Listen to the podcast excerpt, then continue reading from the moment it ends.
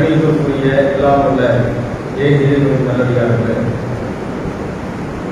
புனிதமும் சிறப்பும் நிறைந்த சும்மாவுடைய தினத்திலே வணக்க வழிபாட்டை நிறைவு செய்வதற்காக வேண்டி முன்கூட்டியே அமர்வதற்கும் நம் அனைவரும் மீதும் பல இறைவனுடைய அன்பும் அருளும் இலவசமாக இருக்கின்ற பிரார்த்தனையோடு இந்த தும்மாவுடைய சொற்பொழிவை ஆரம்பம் செய்கிறோம் இன்றைய தும்மாவுடைய சொற்பொழிவிலே திருமணம் சம்பந்தப்பட்டு இஸ்லாமிய சமுதாயம் அறிந்து கொள்ள வேண்டிய மாற்றிக்கொள்ள வேண்டிய இரண்டு விதமான மனநிலைகளை விஷாலா அறியிருக்கிறோம் அந்த திருமணம் சம்பந்தப்பட்ட இஸ்லாமுடைய நிலைப்பாட்டை அறிவதற்கு முன்னால் மனிதனுடைய பலவீனத்தையும் மார்க்கத்தினுடைய நியதியையும் சற்று சிந்திக்க கடமைப்பட்டுள்ளோம் இஸ்லாத்தை பொறுத்தவரையில் படைத்த இறைவனுக்கு அடுத்து இறை தூதருக்கு அடுத்து அல்லாஹ் திருமறையிலே சிலாவித்து சொல்லப்படுகின்ற முக்கியமான ஒரு படைப்பு எது என்றால் அது தாய் தகவலாக இருக்கின்ற ஒரு படைப்பு. அல்லாஹ் திருமறையில சொல்கிறான்? பக்கவா ரப்புக்க அல்லாஹ் தஅபுது இல்லா இய்யா வபில் வாலிதைனி இஹ்சானா அல்லாஹ்வை மட்டும் நீங்கள் வணங்குங்கள் அவனுக்கு இணையாக நீங்கள் யாரையும் கொண்டு வந்து வைத்து விடாதீர்கள் என்பதை சொல்லிவிட்டு அடுத்த போதனையாக இறைவன் வைக்கின்ற செய்தி எது? பெற்றோருக்கு உபகாரம் செய்யுங்கள் என்று அல்லாஹ் சொல்றான் அப்ப தன்னை பற்றி பேசியதற்கு பிறகு முக்கியமான ஒரு விஷயமாக சொல்லப்படுகின்ற ஒரு செய்தி எதுவென்றால் பெற்றோர் சம்பந்தப்பட்ட செய்தி. பெற்றோருக்கு உபகாரம் செய்வது என்பது மிகப்பெரிய அளவுல இஸ்லாமில் சிலாரத்தி சொல்லப்படுகிறது. எந்த அளவுக்கு என்றால் ஒருவருடைய மூக்கு மண்ணை மட்டும் யாருக்கு வயோதிகத்தை அடைந்த பெற்றோர்கள் இருந்தும் அவன் சொர்க்கம் செல்லவில்லையோ அவருடைய மூக்கு மண்ணை கவட்டும் நாங்கள் சொல்லலாம் அவன் அந்த வயோதிகத்தை அடைந்த பெற்றோரை கொண்டவன் சொர்க்கத்துக்கு தயாராகி கொண்டிருக்கிறான் இதெல்லாம் மாற்றத்தில் பெற்றோர்கள் சம்பந்தப்பட்டு வலியுறுத்தி சொல்லப்பட்ட விஷயங்கள். இப்படிப்பட்ட பெற்றோர்கள் ஒரு தௌஹீதவாதியை ஒரு ஏகத்துவவாதியை மார்க்கத்தில் இல்லாத மார்க்கத்தில் தடுக்கப்பட்ட ஒரு காரியத்தை செய்யும்படி ஏறினார் அவர்களுக்கு கட்டுப்படக்கூடாது என்பதை மார்க்கம் நான் சொல்லித் தருகிறது நல்லா புரிஞ்சுக்கணும் பெரிய தூக்கி வைத்து பேசப்படுகின்ற பெற்றோர்களுடைய விஷயத்தில் நீங்கள் அவரை கவனித்துக் கொள்ள வேண்டும் அரவணைக்க வேண்டும் அவர்களை சீ என்று கூட சொல்லக்கூடாது என்றெல்லாம் மார்க்கம் இவ்வளவு வலியுறுத்தி பேசக்கூடிய இந்த மார்க்கம் தான் அந்த பெற்றோர்கள் மார்க்க ரீதியாக உங்களை தாக்கும் போது மார்க்க விஷயத்தை மீறும்படி உங்களுக்கு சொல்லும் போது நீங்கள் கட்டுப்பட வேண்டிய அவசியம் இல்லை என்பதையும் இஸ்லாம் நமக்கு சொல்லி தருகிறது அப்ப இந்த செய்தி நமக்கு சொல்லுகின்ற விஷயம் என்ன? சென்டிமெண்டலா ஒரு ஓரமா இருக்கும் எப்படி? அத்தா மகங்கிற சென்டிமெண்ட் உம்மா மகங்கிற சென்டிமெண்ட் எல்லாம் மார்க்க வரம்புக்குட்பட்டுதானே ஒழிய மார்க்க வரம்பை மீறி கிடையாது. இதான் இந்த செய்தி சொல்லக்கூடிய விஷயம். தாய் மகனுடைய பாசம் தந்தை மகனுடைய பாசம் எல்லாம் மார்க்க வரம்புக்கு உட்பட்டுதானே உடைய எந்த விதமான மன ரீதியான அந்த இணைப்புக்கும் சென்டிமெண்ட் கிடைக்கிற மார்க்கத்துல. ஒருபோதும் அனுமதி கிடையாது. இந்த சென்டிமெண்ட்ல விழுகக்கூடிய முக்கியமான ஒரு இடம் எதுவென்றால் இந்த திருமண விஷயம் தான் எவ்வளவு பெரிய தௌஹீத்வாதியாக இருந்தாலும் ஆரம்பகால தௌஹீத்வாதியாக இருந்தாலும் பேச்சாளர்களாகவே இருந்தாலும் கூட ரொம்ப காலமா இந்த பள்ளியில கலந்து நாடுகிறோம் தௌஹீது கலந்து இருக்கிறோம் ஏகத்துவ பிரச்சாரத்தில் இருக்கிறோம் என்று சொல்லுகின்ற அனைத்து ஆண்களும் சரி அனைத்து ஏகத்துவ மூத்த பெண்களும் சரி பலவீனமாகின்ற ஒரே ஒரு இடம் என்னவென்றால் தந்தை மகன் தாய் மகன் தந்தை மகன் தாய் மகன் என்கின்ற இந்த சென்டிமெண்டான இந்த விஷயத்துலதான் ஒவ்வொரு பெற்றோர்களும் கவிழ்ந்து விடுகிறார்கள் அப்படிப்பட்ட முக்கியமான இந்த தருணம் திருமணம் என்கின்ற இந்த தருணத்தில் என்னதான் உன்னுடைய மகனாக இருந்தாலும் என்னதான் நீ வாழ்த்தெடுத்த வளர்த்த பாசம் கொட்டிய உன்னுடைய மகளாக இருந்தாலும்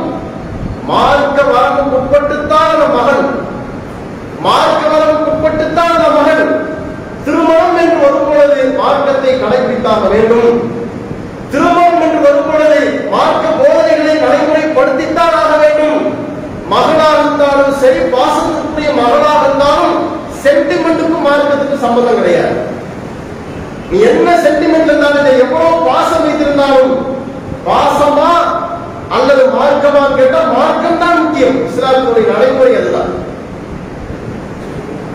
அப்படிப்பட்ட இந்த திருமண விஷயத்தில் மனதளவில் இன்னைக்கு பலவீனமா இருக்கிறோமா இல்லையா எப்படி திருமணம் நடத்த வேண்டும் என்கின்ற மார்க்க நிலைப்பாடுகள் நம்முடைய சமூகத்துக்கு தெரிந்திருந்தும் கூட இஸ்லாத்தினுடைய திருமண போ- திருமணத்தினுடைய போதனையில் திருமணம் குறித்து என்ன சொல்லுகிறது என்கின்ற சட்டம் தெரிந்திருந்தும் கூட திருமணம் என்று வரும்பொழுது தன் மகனுக்கு திருமணம் தன் மகனுக்கு திருமணம் என்று வரும்பொழுது ஏன் அந்த இடத்துல தடுமாறுகிறோம் பலவீனம் வருதா இல்லையா தெளிவாக புரிந்து கொள்ள வேண்டும் பலவீனம் வரக்கூடாத இடம் அந்த இடம் ஏனென்றால் இது தனிப்பட்ட ஒரு விஷயம் கிடையாது சமூகம் சார்ந்த ஒரு விஷயம் இன்னைக்கு திருமணம் ரீதியாக எவ்வளவு பிரச்சனைகள் இருக்கிறது ஒரு பெண்ணை பெற்றெடுத்த ஏழ்மை நிலையில் உள்ள ஒரு பெற்றோர்கள் திருமணம் குறித்து பயப்படுறாங்களா இல்லையா தன் மகனுடைய திருமணத்தை பற்றி எதிர்பார்த்திருக்கிறார்களா இல்லையா தன் மகனுடைய திருமணம் குறித்து பயம் வருதா இல்லையா அந்த பயத்துக்கான காரணம் என்ன இன்றைக்கு திருமணம் ஒரு மிகப்பெரிய சமுதாய கொடுமையாக மாறிக்கொண்டிருக்கிறது எல்லோராலும் பண்ண முடியும் என்று இருந்த இந்த திருமணம். இன்றைக்கு எல்லோராலும் அவ்வளவு சீக்கிரம் பண்ண முடியாது. காசு பணம் இருந்தால்தான் பண்ண முடியும் என்கின்ற அளவுக்கு இன்றைக்கு எளிமையாக சொல்லப்பட்ட திருமணம் இன்றைக்கு நிர்பந்தமாக்கப்பட்டிருக்கிறது என்றால் அனைவருக்கும் அது சார்ந்த ஒரு பொறுப்பு இருக்கிறது. என்ன நடக்கிறது இங்க? எல்லாரும் பண்ற மாதிரி நானும் திருமணம் முடிப்பேன் கடைசியில வந்தோம் என்னதான் மார்க்க வழிபாடுகள் தெரிந்திருந்தாலும் ஊர் உலகம் திருமணம் முடிக்கிறதோ அப்படி முடிப்பதுதான் சரி. எல்லோரும் எப்படி தன்னுடைய மகனுக்கும் மகனுக்கும் திருமணம் முடிக்கிறார்களோ அப்படி முடிப்பதுதான் சரி என்கின்ற மனநிலைக்கு வந்து விடுகிறோமே. மார்க்கம் சொல்லுவது என்ன? அல்லாஹ் திருமறையிலே திருமணம் சம்பந்தமாக பேசிக்கா சொல்லுகின்ற ஒரு செய்தி. ஆத்தும் நிசா சவுக்காத்தி இன்னமிக்கலாம் ஆண்கள் சமுதாயம் ஒரு பெண்ணை திருமணம் முடிப்பதாக இருந்தால் மனக்கொடை இருக்கு இல்லையா அந்த மனக்கொடை? மகள் கொடுத்து விட்டு திருமணம் முடிக்கணும் அந்த மகள் தொகை சம்பந்தமாக இறைவன் இன்னொரு இடத்திலே சொல்லுகிறான் நீ திருமணம் முடித்த ஒரு பெண்ணை விவாகரத்து செய்கிறாய். வேணாங்கிற. வேணாம் என்று சொல்லிய பிறகு அந்த பெண்ணுக்கு நீ மகள் கொடுத்திருப்பீங்கல்ல முன்ன. திருமணம் முடிக்கும் போது மகள் கொடுத்திருப்பீங்கல்ல. அந்த மகள் தொகையில் வாங்கிய பாதியை திரும்ப கொடுக்கலாம். யாரு? சம்பந்தப்பட்ட பெண் இருக்கிறாங்க இல்லையா? வாங்கிய மலர் தொகையில பாதியை கொடுக்கணும். ஆண்களுக்கு இறைவன் சொல்கிறான் அதை வேணாம் விட்டுருங்க. பாதி கொடுக்கணும் அவங்க இருந்தாலும் அது வேண்டாம் விட்டுருங்க. அது சிறந்ததுங்கிறாங்க அந்த மலர் தொகை சம்பந்தமான இறைவன் சொல்கிறான் நீங்கள் ஒரு பொருள் குவையிலேயே கொடுத்திருந்தாலும் வாங்காதீங்கிறான். தலா கொடுக்கும் பொழுது தன்னுடைய மனைவியை வேண்டாம் என்று விவாகரத்து செய்யும் பொழுது கொடுத்த மகள் தொகையில் பாதி வாங்கணும் வேண்டாம் என்றால் சிறந்தது. கொடுத்த மகள் தொகையை சம்பந்தமாக இறைவன் சொல்கிறான். நீ ஒரு குவையிலேயே கொடுத்திருந்தாலும் வாங்காத. அதான் உனக்கு சிறந்ததுங்கிறாங்களா? பல்லாயிர சொல்ல வரக்கூடிய செய்தி என்ன திருமணம் சார்ந்து முழுக்க முழுக்க பொறுப்பு யார் மணமகன் அந்த திருமணத்தை ஒட்டி உள்ள அனைத்து விதமான செலவுகளுக்கும் பொறுப்பு யார் மணமகன் நீ மண்டபத்தை பிடிச்சு பண்ணாலும் அந்த செலவு யார் தான் மணமகன் செய்ய வேண்டிய செலவு அந்த பெண்ணுக்கு என்னென்ன தேவை இருக்கிறதோ அனைத்து பொறுப்பும் அந்த மணமகன் தான் எவ்வளவு லட்சம் செலவானாலும் முழுக்க முழுக்க மணமகனுடைய செலவில் தான் அந்த பொருளாதாரம் திருமணம் நடத்தப்பட வேண்டும் என்பது மாற்றக்கூடிய நிலைப்பாடு ஆனால் இந்த மகள் தொகை சம்பந்தமாக என்றைக்கு நம்முடைய சமுதாயம் பேசியிருக்கிறோம். நம்ம மகனுக்கு திருமணம் முடிக்கிறோங்க. நம்முடைய பையனுக்கு திருமணம் முடிக்கிறோம். மசுராக்கள் உட்காருவோம் குடும்ப ரீதியாக எல்லா சொந்த பந்தத்தையும் கூப்பிட்டு எப்படி திருமணம் முடிக்கலாம் அப்படின்னு பேசுவோம். ஆலோசனை செய்வோம். அந்த ஆலோசனையில இரண்டு விதமான ஆலோசனைகள் மெயினா இருக்கும். ஒன்று எந்த மண்டபம் முடிக்கலாம்? எந்த மண்டபத்துல எவ்வளவு தேவை? எவ்வளவு வாடகை கேட்கலாம்? எந்த ஏரியாவா மண்டபம் முடிக்கலாம் எத்தனை பேர் கூப்பிடலாம் எவ்வளவு பேருக்கு சாப்பாடு போடலாம் எந்த கடையில போய் பொண்ணுக்கு துணி எடுக்கலாம் எங்க போய் பையனுக்கு துணி எடுக்கலாம் இதெல்லாம் ஒரு மசூரா ஓடும். இன்னொரு மசூரா என்ன? மகன் தொகை சம்பந்தமாக பேசுவோம். என்ன பேசுவோம்? பையனா இருந்தா எவ்வளவு பேர் கொடுக்குறேன் இந்த மாதிரி ஒரு ரெண்டு பவுன் கொடுக்குறேன். ஒரு பவுன் கொடுக்குறேன். அப்படியா? சரி அல்ஹம்துலில்லாஹ் அல்லாஹ் உனக்கு நான் அவ்வளவுதான் சரி நாங்க விஷயத்துக்கு வாங்க. என்ன விஷயம்? மத்த விஷயங்கள். யோசிச்சு பாருங்க. திருமணம் திருமணம் சம்பந்தமாக இஸ்லாம் சொல்லுகிறது மகள் தொகைதான் அதிகமாக இருக்க வேண்டும். திருமண செலவு குறைவாக இருக்க வேண்டும். நபிகளார் சொல்கிறார்கள் அளவும் நிக்காய் பறக்கம். திருமணத்திலேயே சிறந்த திருமணம் எது தெரியுமா? பறக்கத்திலேயே திருமணம் எது தெரியுமா? ஐசரும் போனா எந்த திருமணத்தில் செலவு குறைக்கப்படுகிறதோ அதுதான் செலவு திருமணம். அதுதான் இறைவனுடைய பறக்கத்திலிருந்து தெரியுமா திருமணம்? இங்கு செலவுகள் எப்படியெல்லாம் செய்யலாம் என்பது குறித்து மசூராக்கள் அதிகமாக நடக்கிறது. எதில் அதிகமாக செலவு செய்யப்பட வேண்டுமோ அது ஒரு வரியிலே கலந்து சென்று விடுகிறோம். இருக்கா இல்லையா இன்னைக்கு? மகள் தொகை சம்பந்தமா எவ்வளவு பேசுறோம் நம்ம. திருமணத்திற்கு முன்பாக உட்காரப்படுகிற இந்த பேச்சுவார்த்தையில மகள் எவ்வளவு போடுகிறோம்? முடியும் அந்த பெண்ணுக்கு எவ்வளவு நீ மகள் கொடுக்கிற எவ்வளவு பேசுகிறோம்? அது பற்றிய பேசி எவ்வளவு வந்திருக்கிறது? ஒரு திருமணத்துக்கு ரெண்டு லட்சம் செலவாகுது நீங்க நாற்பதாயிரம் ரூபாய் ஒரு பவுன் திருமணம் முடிக்கிற ஒரு ஒரு பவுன். பொண்ணுக்கான மகள் தொகை. அரை பவுன் பொண்ணுக்கான மகள் தொகை வசதி இருப்பா அதுக்கு ஏற்ற மாதிரி கொடுப்பாங்க ஐம்பதாயிரம் ரூபாய் அதிகபட்சம் போலாம் ஒண்ணுக்கான மகன் தொகை. செலவுகள் எவ்வளவு? ஒன்றரை லட்சம். ரெண்டு லட்சம். மூன்று லட்சம் செலவு. யாரு? வாடகை இருக்கிறோம் கடல்ல இருக்கிறோம் வட்டியில இருக்கிறோம். இருந்தாலும் கூட செலவு செய்ய துணிவு வருகிறது என்றால் நம்ம என்ன மார்க்கத்தை விளங்கி வச்சிருக்கோம்? செலவு செய்யப்பட வேண்டிய மகள் விஷயத்தை அலட்சியமாக விட்டுவிட்டு செலவு செய்ய வேண்டாம் என்று சொன்ன உபரியான செலவுகளில் அதிகமான நாம் தௌஹீத்வாதிகளா நாம நம்முடைய பிள்ளைகள் நல்லபடியா வரணும் எதிர்பார்க்கலாமா? என்ன நிலைப்பாடு இது? மலர் தொகை சம்பந்தமாக முக்கியத்துவம் கொடுக்கணுமா? திருமண செலவு சம்பந்தம் முக்கியம் கொடுக்கணுமா? மண்டபம் முடிக்கிறது முக்கியமா மலர் முக்கியமா? சாப்பாடு போடுறது முக்கியமா மலர் முக்கியமா? மண்டபத்தை புக் பண்றது முக்கியமா மலர் முக்கியமா? சொந்த மதத்தை கூட்டுறது முக்கியமா மலர் முக்கியமா? மலர் தான் முக்கியம். எவ்வளவு மலர் கொடுக்க போறேன்? உன்னுடைய மகன் என்ன? அந்த பெண்ணுக்கு எதை கூட திருமணம் முடிக்க போகிற இதுதான் மார்க்கத்தில் வலியுறுத்தப்படுகிறது செலவு வலியுறுத்தப்படல. மணிமாலை ஆணுக்கு கொடுக்க சொல்லி இருந்தாலும் கூட அதை சொல்ல வரையறைய சொல்லலையே. இருக்கிறத கொடுப்பானாங்களே. ஆனா இன்னைக்கு என்ன செய்யணும்? வலிமானா பிரியாணி தான். நாம முடிவு பண்றோமா இல்லையா? பிரியாணி இல்லாம இன்னைக்கு வலிமா கொடுத்தா கேவலமா பேசக்கூடிய அளவுக்கு நம்முடைய மக்கள் இருக்கிறாங்களா இல்லையா இஸ்லாமிய திருமணமா? சேவைகள் பண்ணி என்னங்க பிரயோஜனம் புகைக்கு எதிராக பேசி என்ன பிரயோஜனம் மதுவுக்கு எதிராக பிரச்சாரம் பண்ணி என்ன பிரயோஜனம் வரலட்சணைக்கு எதிராக பிரச்சாரம் பண்ணி என்ன பிரயோஜனம் தான் திருந்தாவிட்டால் சமூகம் எப்படி திருந்தும்? நான் மாறாவிட்டால் சமூகம் எப்படி மாறும்? ஒவ்வொரு தனி நபருடைய மாற்றம் தான் ஒரு சமுதாயத்தினுடைய மாற்றம். நீங்க மாறுங்க அப்புறம் நாங்க மாறிக்கிறோம். எல்லாரும் மாறட்டும் அதுக்கப்புறம் நான் மாறி எப்ப மாறுறது? எல்லாரும் இப்படி நினைச்சா எப்ப மாறுறது? எல்லாரும் மாறணும் எல்லாரும் அதே மாதிரி திருமணம் முடிக்கட்டும். எல்லாரும் மாறணும் எல்லாரும் வந்து அப்புறம் நான் பண்ணிக்கிறேன் எப்ப திருமணம் முடிக்க? எப்ப இந்த மார்க்கத்தினுடைய அமல் வரும்? தான் மாறாவிட்டால் சமுதாயம் மாறாது. ஒவ்வொரு முஸ்லீமும் நினைக்கிறோம் ஒவ்வொரு ஈமான்தாரையும் நினைக்கிறோம் தன்னுடைய மகனுக்கு தன்னுடைய மகனுக்கு திருமணம் முடிக்க வைக்கின்ற அனைத்து பெற்றோர்களும் தான் சிந்தித்தால்தான் ஒவ்வொரு பெற்றோர்களும் சிந்தித்தால்தான் ஒட்டுமொத்தமாக மாற்றவும் எல்லாரும் மாறட்டும் நான் மாறன் இருந்தா எல்லாருமே அப்படி நினைக்கிறாங்க. யார் மாறுறது? மாறது யார் வரலையே? அப்ப இந்த மகள் தொகை விஷயத்தில் இன்றைக்கு பெரிய அளவு கவனமே செலுத்தப்படுவது கிடையாது. மகள் தொகையை தாண்டி மண்டலத்திற்கும் பொருளாதாரத்திற்கும் காசு பணத்துக்கும் வளத்திற்கும் அந்த அஹ், உணவுக்கும் உடைகளுக்கும் தான் கவனம் செலுத்தப்படுவதற்குரிய வலியுறுத்தி சொல்லப்பட்ட மகள் சம்பந்தமான கவனம் செலுத்தப்படுவதே கிடையாது. இரண்டாவது முக்கியமான விஷயம் என்ன? நாம நினைக்கிறோம் வரதட்சணை ஒழிஞ்சிருச்சு அப்படின்னு. என்ன கேட்டீங்கன்னா வரதட்சணை ஒரு வன்கொடுமை என்று பேசுவதற்கும் ஒரு சமுதாயம் இருக்கும் என்று சொன்னால் மனம் வந்தும் வரதட்சணையை கொடுப்பதற்கும் ஒரு கூட்டம் இன்னைக்கு இருக்கத்தான் செய்கிறது. நினைக்கிறோம்.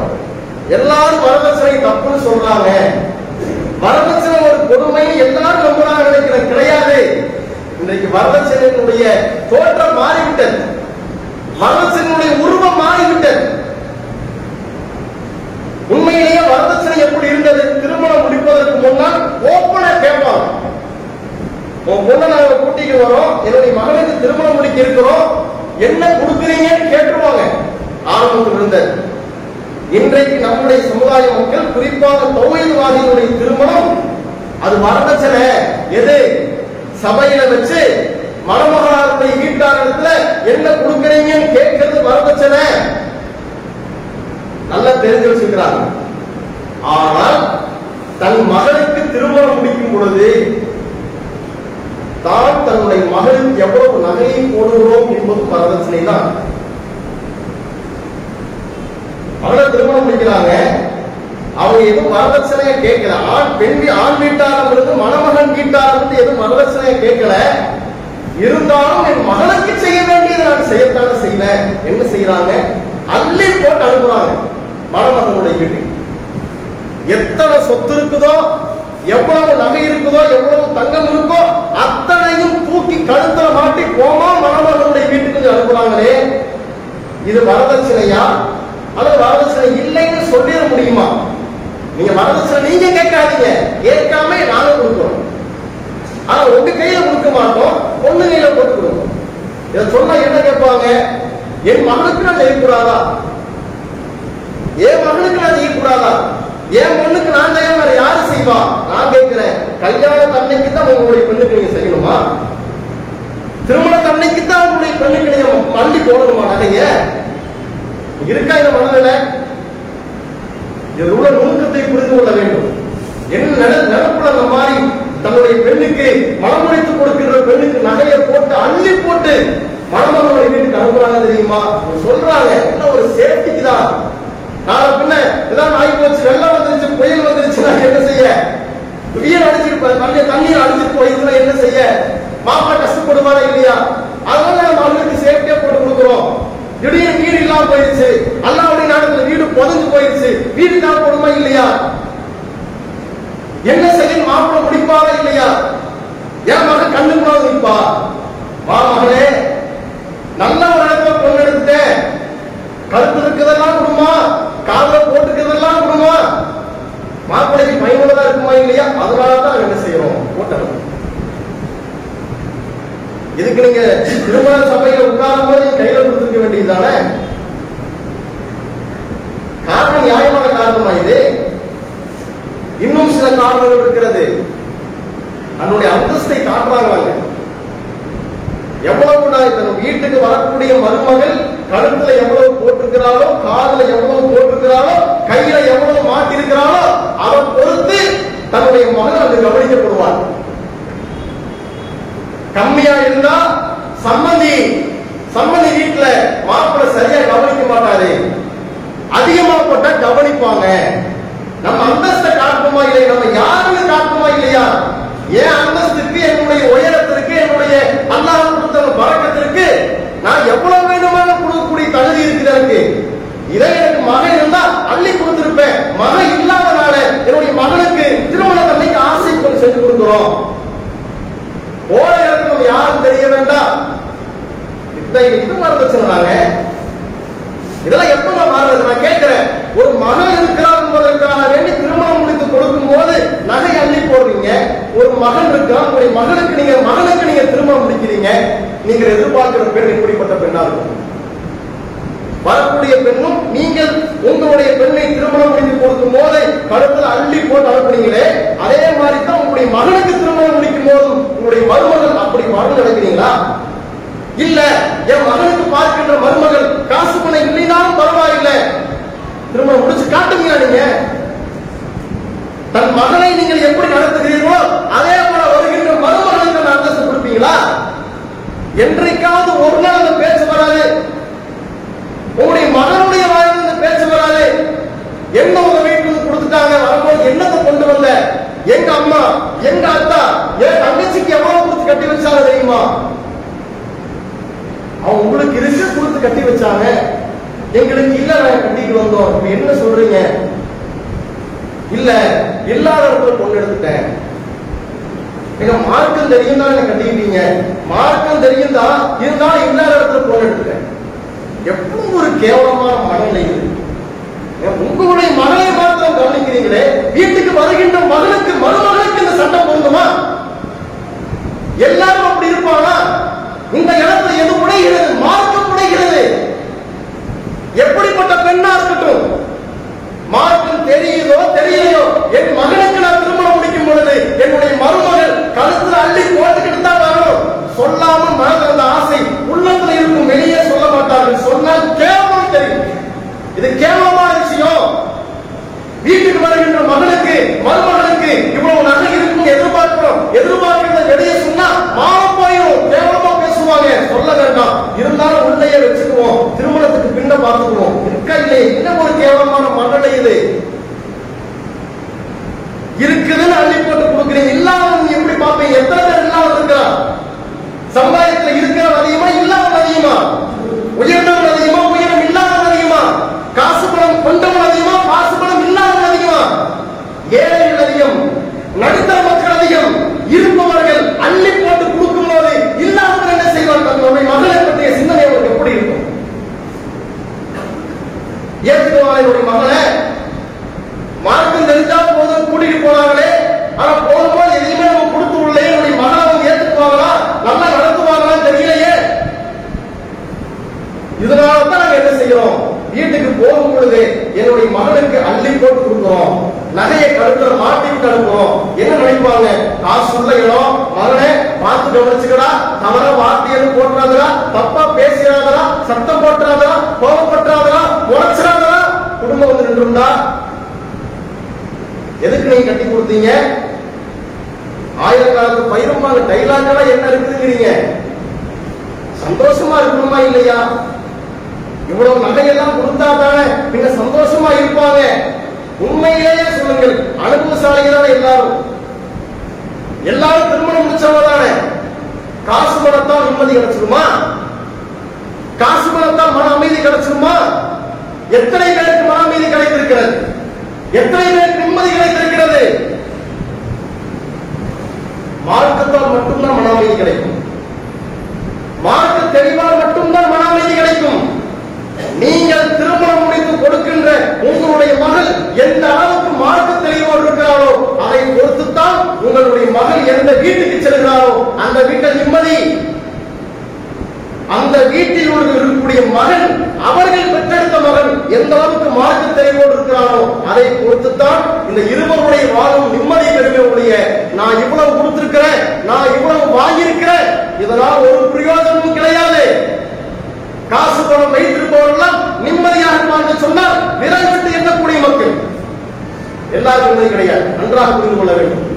காசு பணம் நிம்மதியை தராது. அது மாடு வல் பணம் காசும் பணமும் செல்வமும் சோதனைங்கிறாங்க சோதனை அது. காசு பணம் சோதனை. தங்கத்தையும் வெள்ளையும் குவித்து வைப்பது சோதனை. அவரை அம்மா எச்சரிக்கிறான். காசு பணம் நிம்மதியை தராது. மார்க்க தெளிவுதான் நிம்மதியை தரும். நபிகள் பெருமாள் சொன்னார்கள் தும் கருள் மாதத்துடைய அன்பா நான்கு விஷயத்திற்காக வேண்டும் ஒரு பெண்மணி திருமணம் முடிக்கப்படுகிறார் அந்த நான்கு விஷயங்கள் என்ன? நீ மாளிகா நீ ஹசபிகா வடி ஜமாலிகா வடி தீனிகா செல்வத்திற்காக பரம்பரையினுடைய அந்தஸ்திற்காக ஒரு பெண்ணுடைய அழகுக்காக நான்காவது என்ன தெரியுமா? தீனிகா மார்க்கத்திற்காக ஒரு பெண் திருமணம் முடிக்கப்படுகிறார் நவீன அவர்கள் நான்காவது இடத்துல தான் மார்க்கத்தை வைக்கிறாங்க. ஏன் தெரியுமா? மக்களுடைய மனநிலையே அதுதாங்க. வீடு இருக்கா? கார் இருக்கா? வண்டி எல்லாம் வச்சிருக்கிறீங்களா? கடைசியாக என்ன கேட்பாங்க? பொண்ணுக்கு மார்க்கம் ஏதாவது தெரியுமா? பொண்ணுக்கு ஒழுங்குமா கடைசியா தான் இருக்கு சொல்ல கடைசியா வச்சுதான் சொல்றாங்க. ஆனால் சொல்லிவிட்டு நாங்கள் எதை முதலாவதாக வைத்தாலும் தெரியுமா? பல் பள்ளி தாத்தி தீன் மார்க்கத்தை கொண்டவளை முதலாவதாக வைத்துக் மார்க்க தெளிவுள்ளவளை தேர்ந்தெடுத்துக் கொள்ளாங்க சுருளா அழக தேர்ந்தெடுக்காத. காசு பணம் தேர்ந்தெடுக்காத பரம்பரையை தேர்ந்தெடுக்காத அந்தஸ்தை தேர்ந்தெடுக்காத ஒரு தீனிகா அந்த பெண்ணுடைய மார்க்கத்தை நீ தேர்ந்தெடுத்து ஒரு பெண்ணை நீ மனமுடித்துக் கொள். மார்க்கம் தான் முதலாவது. மார்க்கம் மார்க்கம் இருந்தால் வாழ்க்கை மணக்கும். மார்க்க தெளிவு இருந்தால் வாழ்க்கை சிறப்பாக அமையும். மார்க்கம் இல்லாமல் பணத்தை நீங்க எவ்வளவு வச்சிருந்தாலும் நிம்மதியான வாழ்வு கிடைக்குமா என்பது சந்தேகம் தான் வரதட்சணை ஒளிஞ்சிருச்சு நினைக்காதீங்க நம்ம சமுதாய மக்கள் இன்றைக்கு வரதட்சணையை விரும்பி கொடுக்கிறார்கள். போகின்ற வீட்டுக்கு தன்னுடைய மகளை மகளுக்கு நகையை அள்ளி போட்டு கொடுத்தார்களாம் காரணங்கள் தான் பலவிதமாக வருகிறதே ஒழிய உண்மையிலேயே குடி கூட ஒரு சமூகத்திற்கு கிடையவே கிடையாது. நாம இருக்குதுன்னு கொடுத்துடுறோம் இல்லாம என்ன யோசிப்பாங்கிற சிந்தனை வேண்டாம். எங்களுக்கு இருக்கிற அந்தஸ்துக்கு நாங்க பத்து பவுன் போடுவோம் ஒரு பவுன் போடுவோம் ஐம்பது பவுன் போடுவோம். நாங்க எவ்வளவு பெரிய ஆளுங்க தெரியுமா? எல்லாம் மாற்றப்பட வேண்டிய விஷயங்கள். என்னதான் நாம் தௌஹீதவாதிகளாக இருந்தாலும் என்னதான் ஏகத்துவ சொந்தங்களாக இருந்தாலும் வரதட்சணை கூடாது என்று பேசினாலும் ஆடம்பர திருமணம் கூடாது என்று பேசினாலும் இதுவெல்லாம் சமூகம் சார்ந்த ஒரு விஷயம். சாதாரண விஷயம் அல்ல சமூகத்தை சார்ந்த விஷயம். நாம் ஒவ்வொருவரும் மாறினால்தான் சமூகத்தில் இது சார்ந்த மாற்றம் வரும்.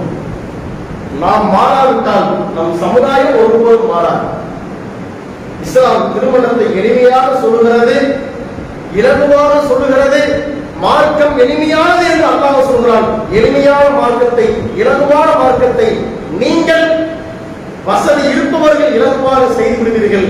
வசதி இல்லாதவர்கள் நாம் காட்டி கொடுத்த ஆடம்பர திருமணத்தை பார்த்து நாம் காட்டி கொடுத்த ஆடம்பரமான ஒரு திருமண முறையை பார்த்து இல்லாதவன் சிரமப்படக்கூடிய சூழ்நிலைக்கு வருவென்றால் ஒவ்வொருவருக்கும் அது சார்ந்த பொறுப்பு இருக்கிறது.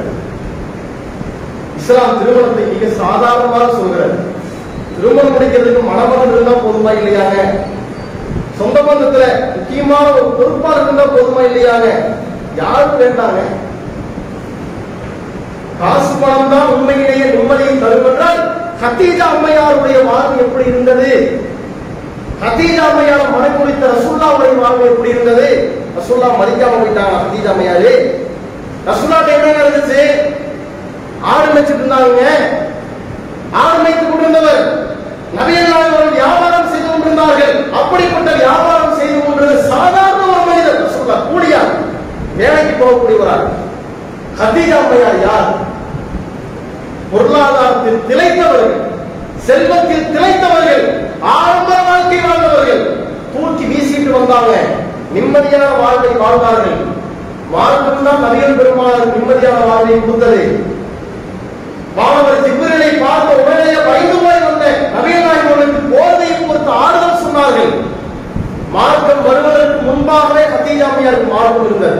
மார்க்க தெளிவு இருந்தது அந்த ஹத்தீஜாமையாருடைய வாழ்வின் ஆரம்பம் தான் நபிகள் பெருமானாருடைய அனைத்து மனைவிமார்களும் தன்னுடைய மனைவி முதல் மனைவி ஹத்தீஜாமையாரை பற்றி பேச வைத்திருக்கிறது என்றால்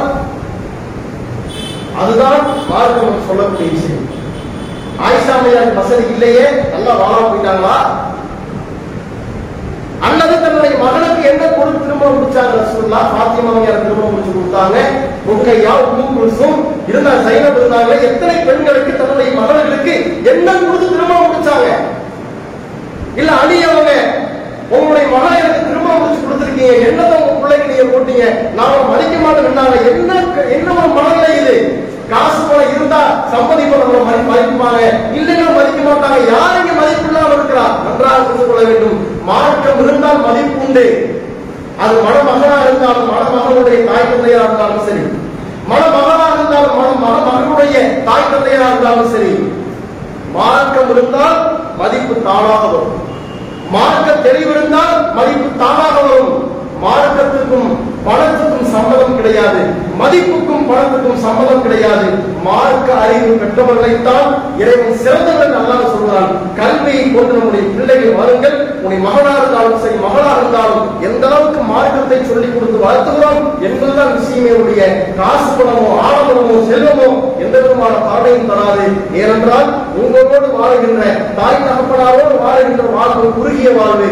தாய் தகப்பனாரை விட்டு விட்டு வாழ்வுதான் மீதமுள்ள எண்பது சதவீத வாழ்வு அந்த எண்பது சதவீத ஒரு பெண்ணுடைய வாழ்வு ஒரு ஆணுடைய வாழ்வு ஜொலிக்க வேண்டும் என்றால் சிறப்பாக இருக்க வேண்டும் என்றால் மன அமைதியோடு சந்தோஷத்தோடு மகிழ்வோடு இருக்க வேண்டும் என்றால் அது காசு பணம் கொடுக்காது.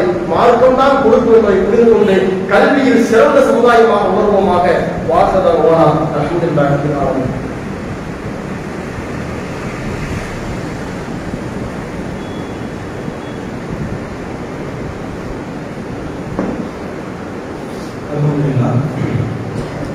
சொல்லக்கூடிய சகோதரர்களே நாம் வாழ்கின்ற இந்திய நாடு மதச்சார்பற்ற நாடாக இருந்தாலும் கூட மதம் சார்ந்து மதத்தின் மீதாக தான் சார்ந்துள்ள மதத்தின் மீதாக பிரியம் கொண்டவர்கள் ஆட்சிக்கு வரும்போது தான் என்ன மதத்தில் இருந்தாலும் அனைத்து மதத்தவர்களையும் கவனித்து தன்னுடைய ஆட்சியை அமைத்துக் கொள்ள வேண்டும் என்பது ஒவ்வொரு ஆட்சியாளரும் உணர வேண்டிய ஒரு முக்கியமான விஷயம். எனது பன்முகத்தன்மை நிறைந்த ஒரு நாடு. ஆனால் இன்றைக்கு ஆட்சி அமர்ந்திருக்கக்கூடிய பாஜக அரசு என்பது அனைத்து மக்களுக்குமான அரசு கிடையாது. அனைத்து மதத்துக்குமான அரசு கிடையாது. அவருடைய செயல்பாடுகள் நிலைப்பாடுகள் என்பது முழுக்க முழுக்க மதம் சார்ந்தாகத்தான் இருக்கிறதே ஒழிய அனைத்து மக்களுக்கான ஒரு திட்டங்கள் எதுவுமே கிடையாது. அதனுடைய உச்சகட்டம் என்ன? சிறுபான்மையின மக்களை ஒடுக்கப்பட்ட மக்களை மீண்டும் ஒடுக்குவது குறிப்பாக இஸ்லாமிய சமுதாயத்தின் மீதான தாக்குதல்கள் தொடர்ச்சியாக அதிகம் அதிகமாக நடந்து கொண்டு வருகின்ற நிலவெல்லாம் நம்ம பார்த்துக்கிட்டு தான் வரோம். இந்த நேரங்கள்ல அவருடைய அதிகப்படியான செயல்பாடுலாம் தான் போய் நிற்குது என்ஆர்சிசிஏ போன்ற போராட்டங்களில் கலந்து கொண்டவர்களுடைய வீடுகள் இடிக்கப்படுகிறது. வீடுகளை இடித்து அந்த குடும்பத்தையே கதிகலங்க வைக்கிறாங்க. மாட்டின் பெயரால் எவ்வளவோ கொலைகள் அகலாமிலிருந்து பெருந்தால் வரையிலேயும் பல கொலைகளை பல படுகொலைகளை வன்கொடுமைகளை இன்னைக்கு இஸ்லாமிய சமுதாயம் தொடர்ச்சியாக அனுபவித்துக் கொண்டு வருகிறது. பால் சொல்ல விடக்கூடாது விசாரணை விடக்கூடாது பள்ளியில தொழுகை நடத்தக்கூடாது இது எங்க பள்ளி? உங்க பள்ளி கிடையாது இந்த இடத்துல ஆரம்பத்துல வேற சிலை இருந்துச்சு. பள்ளியை காலி பண்ணு பள்ளியை இடி என்று சொல்லி பாபர் மசூதியில் ஆரம்பிக்கின்ற பல்வேறு பள்ளிவாசல் குறிவைக்கப்படுகிறது இப்படிப்பட்ட இஸ்லாமிய சமுதாயத்திற்கு எதிராக இவ்வளவு பெரிய திட்டங்கள் தீட்டப்படும் பொழுது மார்க்கம் நமக்கு சில வழிமுறையை காட்டி தருகிறது. ஊர் உலகத்துல பிரச்சனைகள் நடக்கும் பொழுது ஆயுதத்தை தூக்குவோம் வாழ சண்டைக்கு போலாம் பிரார்த்தனை மிக முக்கியமானது. அல்லாவிடத்தில் கையேற்ற வேண்டும் என்று மார்க்கம் நமக்கு வழிமுறை. நபிலாவுடைய காலத்திலே எழுபதற்கும் மேற்பட்ட ஹாஃபிர்கள் திருமறை குரானை மரணம் செய்த ஹாஃபிர்கள் ஒரு கூட்டம் ரெண்டு தத்துவார் என்கின்ற கூட்டத்தார் வந்து எங்களுக்கு மார்க்கத்தை கற்றுக் கொடுக்க ஆட்கள் வேணும். உங்களுடைய சமுதாயத்தை அனுப்புங்க ரசூல்லாவை நம்பி கூட்டிட்டு போனார் ரசூல்லா நம்பி அனுப்பிச்சார் நம்பிக்கை தோறும் செய்தவர் எழுதக்குவான் என்ன செய்தார்கள்? அழைத்து கொண்டு சென்ற அந்த எழுபதுக்கும் மேற்பட்ட ஹாஃபின்களை கொலை செய்தார். அன்னைக்கு இருந்த மெஜாரிட்டியான மக்களே அவங்கதான். ஆரம்ப கால கௌரிவாதிகள் அவங்க. மதினாவிற்கு சென்ற காலத்திலிருந்து மிகப்பெரிய முத்துக்கள் மார்க்கத்தின் சொத்துக்கள் அவர்கள். குரானை முழுமையாக மரணம் செய்தவர். எழுபது பேரை கொலை செய்யும் போது எப்படி இருக்கும் மனசு? தன்னோடு இருந்த தன் நண்பர்கள் தன்னுடைய நண்பரின் பிள்ளைகள் மகன்கள் அத்தனை பேரையும் கொலை செய்தார்கள். நவீன நாயகர் செய்த காரியம் என்ன? ஒவ்வொரு கடமையான துறையிலும் துவா செய்தார் அதையே நாம் செய்ய இருக்கிறோம். அதற்கு பெயர் குனூத்து நாசிரா என்கின்ற வழிமுறை நவீன பெருமான சொல்லிக் கொடுத்தார் அந்த அடிப்படையில. அடக்குமுறை செய்யக்கூடிய நம் சமூகத்தை ஒடுக்கக்கூடிய காவல் வாழக்கூடிய இந்த பாசிச பாஜக அரசினுடைய செயல் திட்டங்களுக்கும் அனைத்து விதமான கொள்கை கோட்டு கோட்பாடுகளுக்கும் வன்முறை சம்பவங்களுக்கும் எதிராக இந்த ஆட்சியாளருக்கு எதிராக பிரார்த்தனை செய்யும் மூலமாக இன்ஷால்லா இந்த ஜும்மாவுடைய தொழுகையில் இருந்து குழுப்பு நாசிரா என்கின்ற சுண்ணத்தான முறையை அமல்படுத்திருக்கின்றோம் இந்த குழுப்பு நாசிராவுடைய தொழுகை முறை என்னன்னு கேட்டீங்கன்னா அடிப்படையான சில விஷயங்கள் தான். சொல்லி முடிச்சதும் ஐவேளை தொழுகை என்ன செய்யறாங்க ரசூல்லா அந்த கூட்டத்திற்கு எதிராக ரசூல்லா துவா செய்கிறார். அப்ப நாமளும் என்ன செய்யும் இந்த வாசிச்ச அரசுக்கு எதிராக நம்முடைய துவாவை தொழுகையில் அமைத்துக் கொள்ள வேண்டும். அந்த அடிப்படையில இமாம் தொழுகை நடத்தக்கூடிய இமாம் ஒவ்வொரு கடமையான தொழுகையும் கடைசி ரக்காது முகர்னா முகருடைய நான்காவது ரக்காது ஃபஜ்ர்னா ஃபஜ்ருடைய நான்காவது ரக்காது மதுரைனா மதுரைக்குடைய மூன்றாவது ரக்காது அந்த மூன்றாவது ரக்காத்துடைய ஒரு தொழுகையினுடைய கடைசி ரக்காத்தின் ருக்குவுக்கு பிறகு சமயமா உலிமன் ஹமீதா என்று சொல்லி ரப்பனா வலக்கல் ஹம்த் என்று சொல்லி முடித்த பிறகு இமாம் கையேந்தி துவா செய்வார் சப்தமாக துவா செய்வார். பின்னால் தொழக்கூடிய மகமூன்கள் பின்னால் தொழுகையில் இருக்கக்கூடிய மக்கள் நீங்களும் என்ன செய்யணும்? கையேந்தி சப்தம் இல்லாமல் ஒரு சிறிய அளவிலான சப்தம் குறைந்த அளவோடு இமாம் சொல்லுவதை திரும்ப என்ன செய்யுங்க? அப்படியே நீங்க திரும்ப சொல்லுங்க. இதை செய்தால் நூற்று நாசிராவுடைய சுண்ணத்தான தொழுகை நடைமுறைப்படுத்தப்பட்டது ஆகிவிடும். இந்த சுண்ணத்தான தொழுகை இன்ஷா ஒவ்வொரு சல்லான தொழுகை இன்ஷா கடைபிடிக்கப்படும். அது குறிப்பிட்ட காலமுறையை ரசுல்லா ரசூல்லா முப்பது நாட்கள். ஒரு மாத காலம் இந்த மாதிரி தொழுகை கடைபிடிச்சாங்க சில ஹதீசுகளை நாற்பது நாட்கள் தொழுதான ஹதீசுகள் வருகிறது. நாம நிர்வாகம் என்று சொல்வதன் அடிப்படையில எவ்வளவு நாட்கள் அந்த குழுக்கு நாசிராவுடைய முறையில் குழுவை இருக்குமோ இன்ஷா வரக்கூடிய நாட்களில் அந்த குழுக்கு நாசிராவுடைய முறையில் குழுவை இருக்கும் என்பதை தெரிவித்து